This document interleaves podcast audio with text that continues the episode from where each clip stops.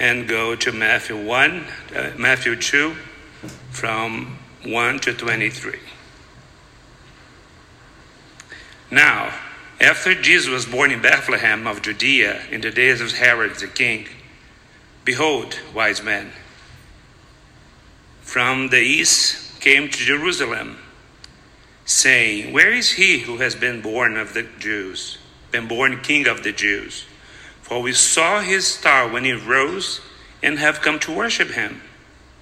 When Herod the king heard this, he was troubled, and all Jerusalem with him.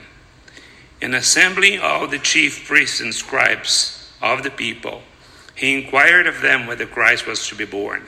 They told him, In Bethlehem of, Judah, of Judea, for so it's written by the prophet. And you, O Bethlehem, in the land of Judah, are by no means least among the rulers of Judah. For from you shall come a ruler who will be shepherd, who will shepherd my people Israel.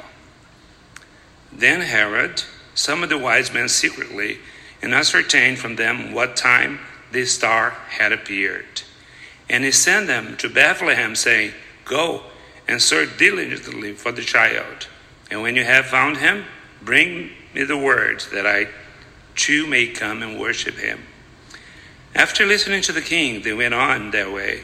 And behold, the star that they had seen when he rose went, be, be, went before them until it came to rest over the place where the child was. When they saw the star, they rejoiced exceedingly with great joy. And going to the house, they saw the child with Mary, his mother, and they fell down and worshipped him. Then, opening their treasures, they offered him gifts gold and frankincense and myrrh. And being warned in a dream not to return to Herod, they departed to their own country by another way.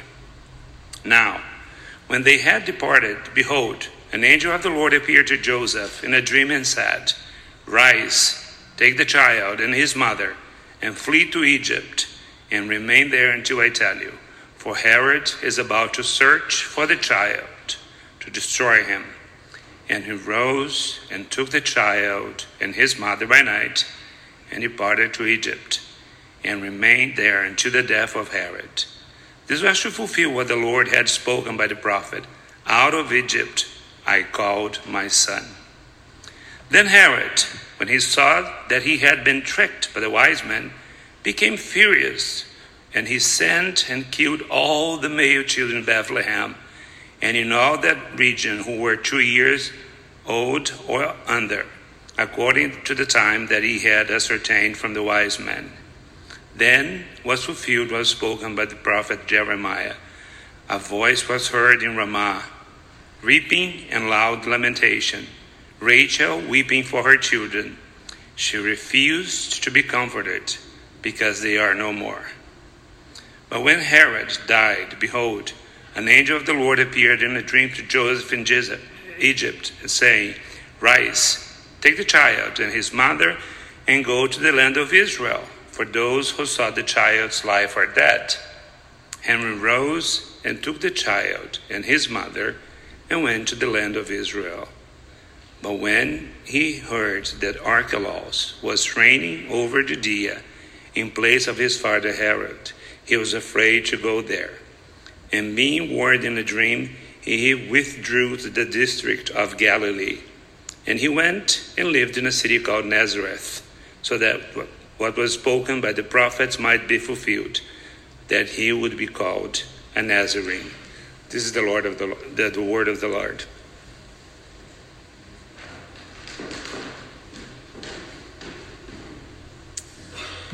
Thank you, Marcos. So, as we've been going through Advent, we've been looking at uh, obviously the traditional Christmas story through the, the narrative in Matthew and Luke, and we've been looking at different characters of the story and looking at it through their lens. Um, and so, and then basically trying to encounter how does the peace of God come to us through the lens of these characters and their stories. And today's story is different than the last couple. there's a few characters in the story that Marcos just read, and you might say, well, he's Pastor Stephen's going to go the way of the wise men this morning and talk about that. And I'm not, unfortunately. I've decided instead to go with King Herod and Herod's plan of what he wanted to do when he heard about the birth of Jesus. And so, therefore, what we're encountering this morning is evil in and of itself. Because in previous weeks, we looked at Mary and Joseph and how they were filled with an anxious, anxious uncertainty when the birth of Jesus was announced to them.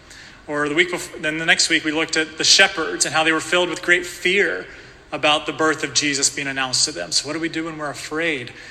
Today, it's a little bit more sadistic. It's what do we do when evil itself presses in on the birth of Jesus or on living a life of faithfulness to Jesus today? The reality of evil in our world because that's what Matthew 2 really culminates in is this crazy psychotic king murdering children across the region because he was threatened by the prophecy of a newborn king in Israel. That's evil.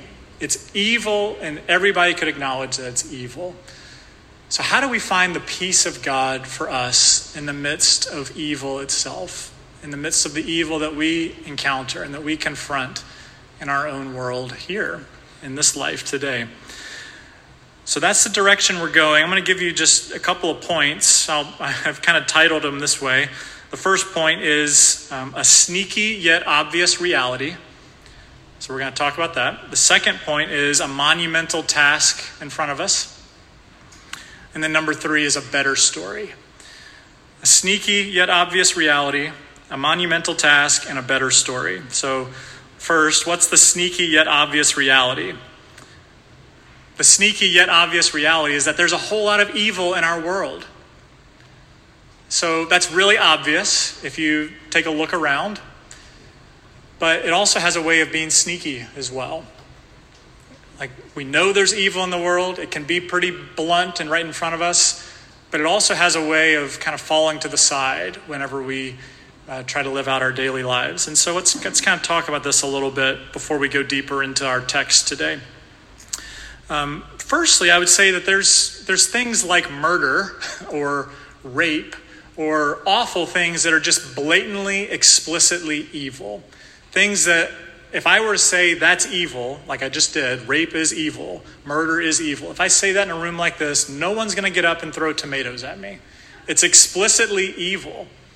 It's bad. We live in a world where there's bad, explicit, wicked evilness all around us, or at least in front of us on the TV or on the radio or on our on our screens that we can get access to the things happening all around the world. I mean, just obviously Israel and Gaza and, and what Hamas has been doing in Israel. That's blatantly wicked what they are doing to real people.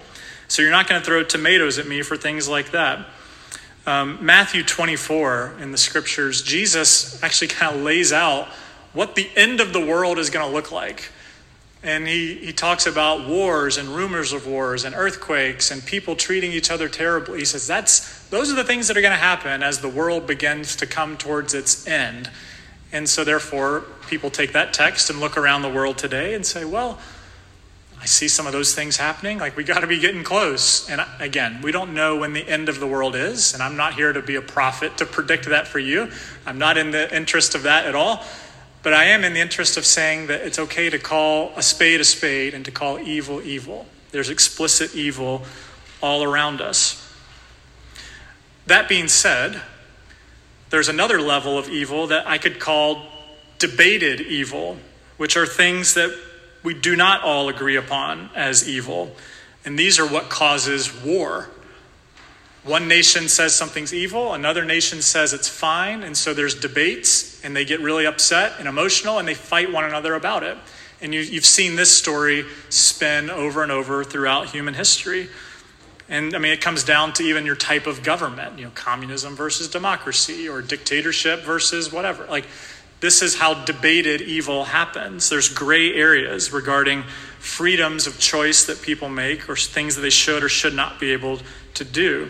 and it turns into debated evil. And that's where tomatoes do start getting thrown at people, or worse. And then there's an area of evil that you could even say is one level below that. Now, I would call it disguised evil. Things that are evil, but they don't look like evil when you first look at them. Things that appear to be good to us, even, but are actually wicked and displaced in our world and actually lead us down a really bad path. And notice I'm being very careful not to give explicit examples because things like this can lead us on rabbit trails quickly. But it's just to say that in a world like ours, with so much information available, there are many things that are disguised as good that are actually rottening our souls and are actually for our, our bad intent. Philippians chapter 2, verse 15 describes our world as a crooked and twisted generation. This was 2,000 years ago. But living in a sinful world means that even good things can be twisted and distorted for poor intentions. Galatians 1 4 describes our, our present age, again, in that time as well, talks about it as our present evil age. And, and this is where we get introduced to the reality of, of Satan himself. You know, the, the Bible does talk about Satan from beginning to end, you know, from the Garden of Eden all the way up to the end of the Bible in Revelation, and all the way in the middle throughout the story of Israel and throughout the time of Jesus. Jesus encounters Satan himself in the desert, in the wilderness. But the Apostle Paul in 2 Corinthians 11 14 describes Satan this way. He says, Satan disguises himself as an angel of light. So there's the word disguise that I've introduced. Sometimes things that even first appear as light are actually a masquerade for something that's really wicked and something that can actually tear us up from the inside out. And there's even one more level of evil that we need to address. You know, so we've gone from explicit, like everybody agrees this is bad, to then let's get to the heart of the matter, which is the evil that's within us. When you are by yourself and you're thinking your own thoughts, evil or wicked things even creep into our own heart or our own mind or our own consciousness. Things that are hidden inside of us that Fortunately, most of us are able to suppress those things and not actually act upon them. But sometimes we do. But even if we don't, they're still in us. There's something rotten inside of us that gets into us and begins to twist our heart and our, our motivations. And again, the scriptures talk about this throughout the, the Bible. Um, I'll just mention one place. You know, after, after um, Adam and Eve sinned in the garden, and after they saw their children sin, and then one of them murder the other one, um, talk about not being able to hold your wickedness in. Uh, it says in, in Genesis chapter 6, verse 5 the Lord saw the wickedness of man was great on the earth. And then listen to this. He says, and that every intention of the thoughts of his heart was only evil continually. Every intention was only evil continually. That's really harsh, really to the point from the Lord Himself right from the beginning. And it's pointing to what the power of sin or rebellion against God's good way has on us right from the very beginning is that evil doesn't just remain out there, it actually gets inside of us quickly. So, evil, then, as I've just alluded to, starts from the beginning of rebellion. Whenever you choose to consciously do something that's against the good, perfect way of God that He introduced for the world. And unfortunately for us, we live in a world where we are, we are surrounded by that to where it's inescapable. That the way of God is so covered up by the reality of sin around us, born inside of us that we live into that reality too that most of our thoughts are wicked and it's continual and it's a cycle that we can't get ourselves out of. And so we end up believing Satan's lies just like the earliest humans did, Adam and Eve. We fall into that same trap of, of evil and lies and sin. And so I was, I actually, um, I was at a, a, Christian conference recently, and they were giving out a bunch of free books. Um, they had a huge table of free books, and most of them were, you know, um, like just as white as this piece of paper with big, like shiny, um, like beautiful covers, and they were talking about positive things, which I'm, I'm all for reading positive, bright, good books about Christian theology, and I will get to that in this sermon, I promise. But then there was one book on this table that was black with red writing and kind of sadistic looking. And I said, What is that book sitting over in that corner? And it's a book that's written by an author that I know who's a respected author and very good. And I've read the book since, and it's a good book. But the title of the book is The Gospel According to Satan. And it's a Christian theologian saying these are eight lies that Satan really wants the world to believe and to live into. And he's written a book saying, this is how explicit we need to be here to say that there is a counter gospel in the world. And it's a gospel that is not for your good. It may come across as okay or for your own good, but it actually leads you down a path of destruction. And it's a, it's a blunt, explicit book, but it, it is helpful in one sense if it gets you to the crux of, wow, okay, there is a path in this world that is not for my good. And so that's the blunt, sneaky reality that we have in the world that there is evil in our world and it lives even in us. So, point number two there's a monumental task then that each of us has to learn to live in. And that's learning how to live in a world that's full of evil. Learning how to live as a person who is full of evil, even. So, again, if we're honest enough today, which, again, I'm not going to blame you if you got a little defensive when I said all of us have evil within us. If that strikes you as harsh or abrupt this morning, that's okay. Just um, you, you, can let that fall to the side for today, and you can come. You can kind of process that on your own or discern that on your own as you read Scripture or pray. Um, but we all can at least agree on the evil that we see in the world. And so, how do we learn to live in a world with evil? And then, how do we even learn to acknowledge it in us uh, through humility? It's a monumental task. Another way to put it is you could say it's a, it's a Herculean task, which um, that led me down the rabbit hole of Hercules himself. A couple of months ago, I used this example, and I'm going to bring it up again. The story of the, the Greek mythology of the story of Hercules, um, which again, I mentioned this a few months ago, but it's fascinating because if you put Hercules next to the person of Jesus, for instance, on the surface level, there's a lot of similarities. You have this son of God. Hercules was the son of Zeus, the, the Greek uh, mythology's primary god. Hercules was his son. He was a mortal, but he was a man who was strong and was capable of doing heroic things. But right from the beginning, Hercules um, made a, a, a, big mess up. He was led astray um, by someone. He ended up turning on his own family and murdering his own family, according to the mythology.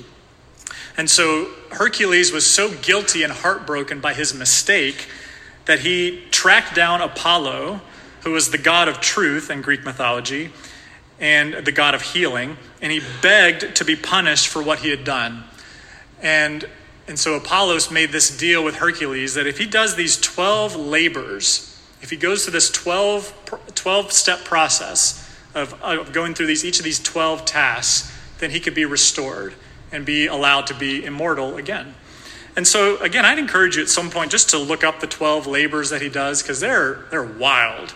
I don't have time to read all of them to you. I'll read a, a couple of them just to give you an idea. The first thing he has to do is he has to goes to he goes to the hills of Nemea to kill a lion that was terrorizing the people of this region. Hercules trapped the lion in its cave and strangled it. For the rest of his life, Hercules wore the animal's pelt as a cloak. The second thing he does, I'll, this will be the last one, and then you can look up the other 10 yourself.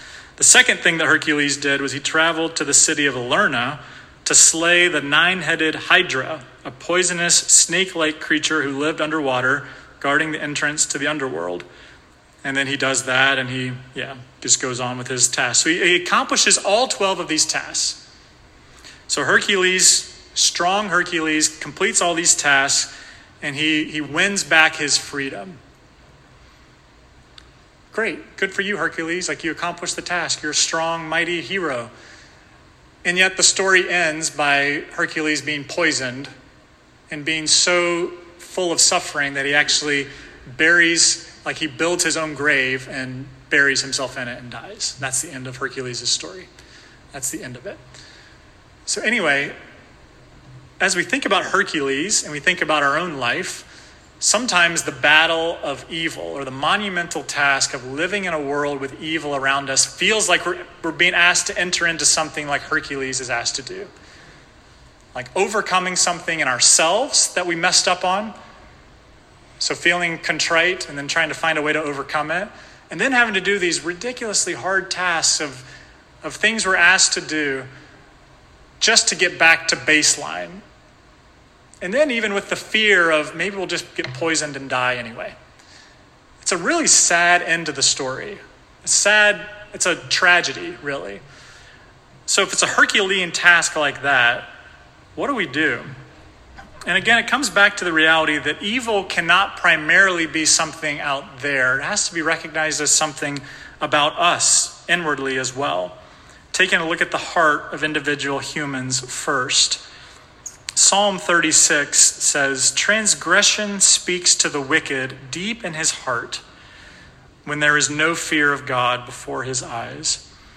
So we, we talked last week a little bit about you know, the fear of the Lord and how that's the one proper fear that we are to have in life is this holy, reverent, humble status before a merciful and holy God. But if you take that out and we're living in our own way, all we, all we see is the transgressions of ourselves speaking to the wickedness of our heart and just reinforcing the depths of depravity that we're in. Theologian N.T. Wright puts it maybe more bluntly this way. He says, the line between good and evil runs not between us and them, but right down the middle of each of us.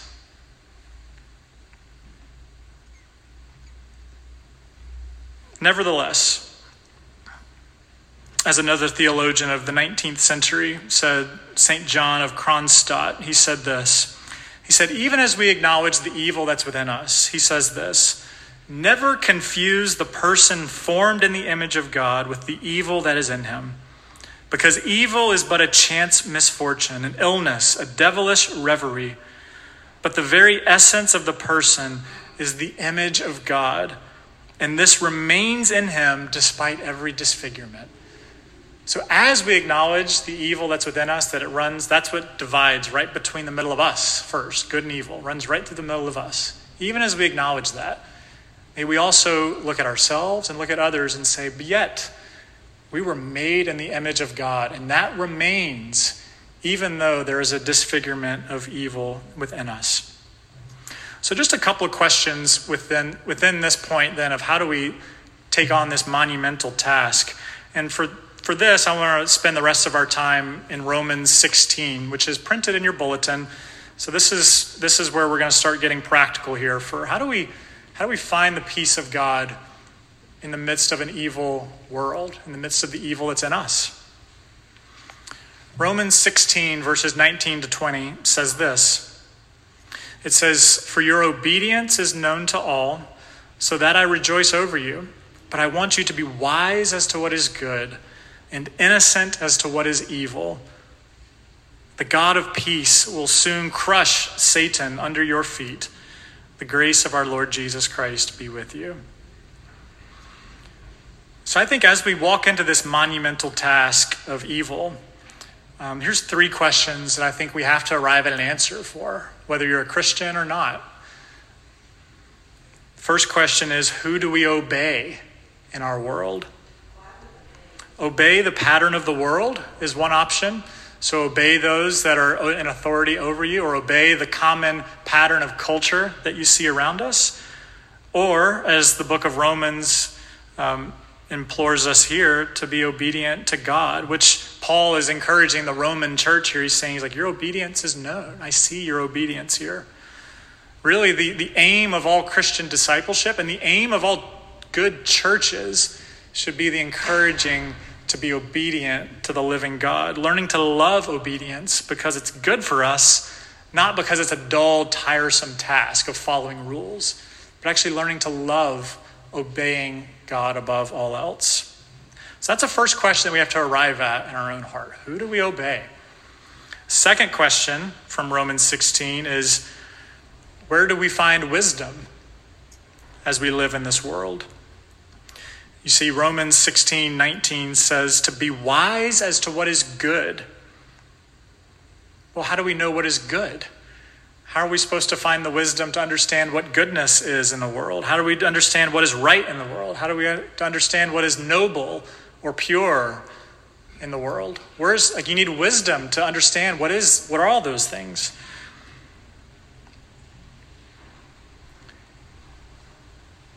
The third question I'll ask you is also from verse 19. How do we stay innocent in a world where there's so much evil around us? So, again, one of the hard parts about living in an evil world where there's wickedness around us is we can fall into that same evil ourselves, into that same wickedness ourselves. So, how do we keep ourselves innocent in a guilty world? Paul says in, in verse 19 to be innocent as to what is evil. Well, that sounds a whole lot easier said than done as well. How do we keep ourselves from falling prey to the evil in our world? 1 Peter 5 8 encourages Christians to be sober minded, to be watchful, because your adversary, the devil, prowls around like a roaring lion seeking someone to devour. That's true. It's true that there is an antagonist, Satan, in the world who's trying to lead you astray, who's trying to keep you from being innocent. So, how do you remain innocent in a world full of ways uh, to lead you into guilt? So, those three questions who do we obey? Where do we find wisdom? How do we stay innocent? The only way humanity can, can overcome evil collectively in our world is if we agree on those three answers together. So, if we could get all 8 billion of us to agree on the answer to those three questions, we'd be in really good shape. So, let's try to do that, right? That's a big, talk about a monumental task. That's the Herculean task before us. So, point number three there's got to be a better way. There's got to be a better story. There must be a better story, and thank God there is. The better story is that in verse 20, we are introduced to the fact that there is a decisive defeat that is ensuring a future day where there is no evil? None. There's a decisive defeat in the future that's going to ensure that one day there is no evil. On the front of your bulletin, there's a quote from St. Augustine, which I know I'm, I'm quoting St. Augustine a lot during Advent, but why not? He's a, he's, a, he's a wise thinker from the third century. And St. Augustine said this He said, God judged it better to bring good out of evil than to allow no evil at all. So somehow there's a better story being written through the story of evil in our world than there ever could have been if evil just was not part of the story at all. That God is writing a better story through it. This is a stunning statement that Augustine is claiming here. That there's a better story being written through evil than if evil had not been allowed to enter into it all. And let me just be careful here. That does not mean that God is the author of evil. That doesn't mean that evil was part of his plan. That doesn't mean that he was intending evil to happen. But the reality is that evil was allowed to enter into our existence at all shows that God is all wise and is all knowing, must have known something better could have come from this than we could all imagine. If we're trusting that He is the answer to the wisdom question, then that means the fact that there's evil and badness and wickedness around us, that must mean that there must be a point to it that must mean that there must be goodness that could come from it. It must mean that there is a plan for a deeper peace that we can learn even through wickedness. In the Garden of Eden, Adam and Eve listened to the voice of the serpent and said, We are going to listen to this rebellious voice and not trust what God told us. And they brought calamity into the world. And yet, right after that, in the very next chapter, God is judging the serpent, Satan himself. He's judging the serpent, and he says this in Genesis 3:15. He says, Serpent, I'm going to put enmity or strife between you and the woman, and between your offspring and her offspring. But he shall bruise your head, and you shall bruise his heel. And if you track that promise of that there's going to be one from the offspring of Adam and Eve who's going to come and bruise the head of the serpent, and whose heel the serpent is going to nip. And you track that story all the way through the scriptures, you're led to the cross of Jesus. You're led straight to the climactic point in all history, where on the cross, the serpent of the garden is nipping at the heel of Jesus and killing Jesus through his venom, through the sins of the whole world placed on him. And yet, little did the serpent know that at that very same time, the way you crush a serpent is by crushing its head. And that's what Jesus was doing on the cross in one decisive blow. And Satan did not see that coming. And so, as Romans 16 20 says, the God of peace will soon crush Satan under your feet. So, there's a couple of really, really wonderful assurances that we can take with us during the season of Advent as we look at the birth of Jesus and look ahead to his second coming, we, we cling on to a couple of things. And one of the things is this is that the outcome is already decided. The game has already been played. The end is written. The serpent is already defeated. On the cross, the head of the serpent was crushed. It's over in that sense. And you may say, well, it's not over, over, because I'm still experiencing evil and there's still terrible things happening in the world. Well, yes, I understand that. But let me give you this illustration as someone who is who's not a, an expert chess player, but someone who has heard this explanation used before. In the game of chess, the goal is to, to take out the queen, right? And so you play out the game, you have the moves, and you get to a certain point in the game where the game's over, the queen is going to be overtaken, and the game's over. But the other person can still make some moves on the board. They can go this way and go that way. But they're in what's called check if you play chess. They're in what's called check, meaning that the game is over, even though there's still a few simple moves to be made. And as, as one person taught me, that's the reality of God and Satan in the world right now is that Satan is cornered. The game is over. He cannot escape. He's been crushed. But he's still playing out his minimal moves just to keep the game going because he's that malicious, because he's that evil, because he delights to try to lead people astray as much as he can. But the reality of Romans 16:20 is that the God of peace will soon crush Satan under your feet. Listen to the irony of that statement that the peace that we all long for in the world comes through the most violent crushing you can imagine. And yet, it's the most violent crushing that we all long for the crushing of evil itself, the crushing of the antagonist that all of us are experiencing. God, the God of peace, will soon crush Satan under your feet. He is victorious over evil only through peace. Peace is what crushes evil. God is the author of peace. He's the God of peace, and that's how evil is destroyed. And He does it under your feet. Who is the your there? The your is the church. He's going to crush evil and lay evil at your feet so that it is submitted to you. It is defeated under you, so that the church will reign victorious throughout the ages. Jesus said to Peter when he established the church, He says, I'm going to build my rock on you. The church will not be overtaken by evil. The gates of hell will never prevail against the church, he said. And this is what he means the defeat of Satan is already certain. And then he says, The grace of the Lord Jesus Christ be with you, right? I mean, that's grace. That is the grace of the Lord that's with us, is that the battle has already been won for us. And the church's faithfulness and obedience that we talked about earlier is simply the way that evil is crushed. We bring about peace by emulating the peace of Jesus, by being obedient to walk as he walked. Not by fighting evil in the way that evil is fought, not by seeking revenge, Even in the news this week, you saw combating evil in a certain way. And it's like, okay, sure.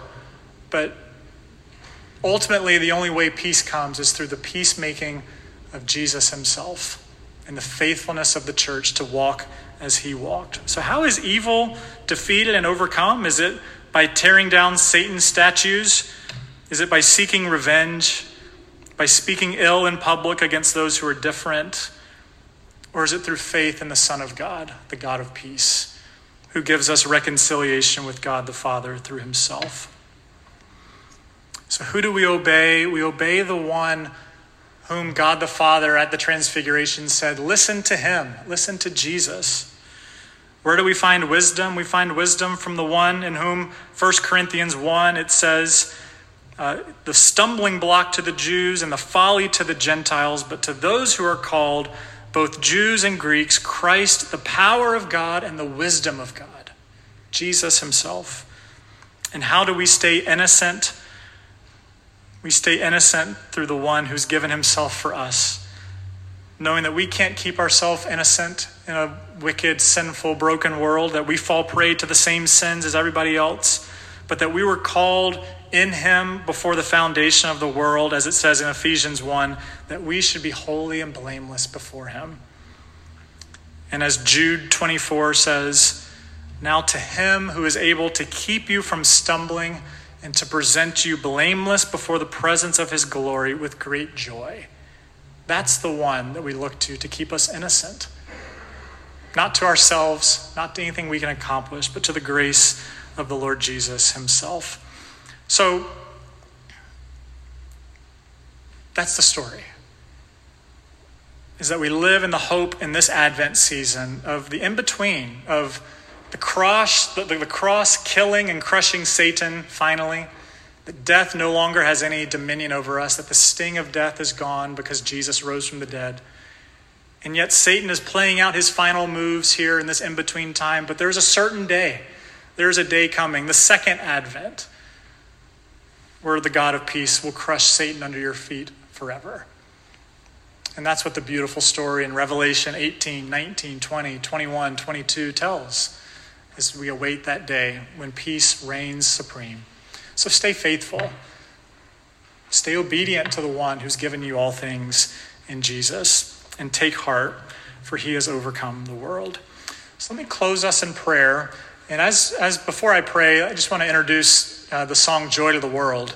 Because, again, these, these Advent Christmas hymns are just filled with rich, powerful lyrics. And there's some lyrics in this hymn that talk about the decisive victory of Jesus for us. And so I just encourage you, when those lyrics come, just to take heart and to cling uh, to the truth that we're going to sing in just a moment. But for now, let me pray uh, a closing prayer for us as we uh, walk away from this text and into our lives.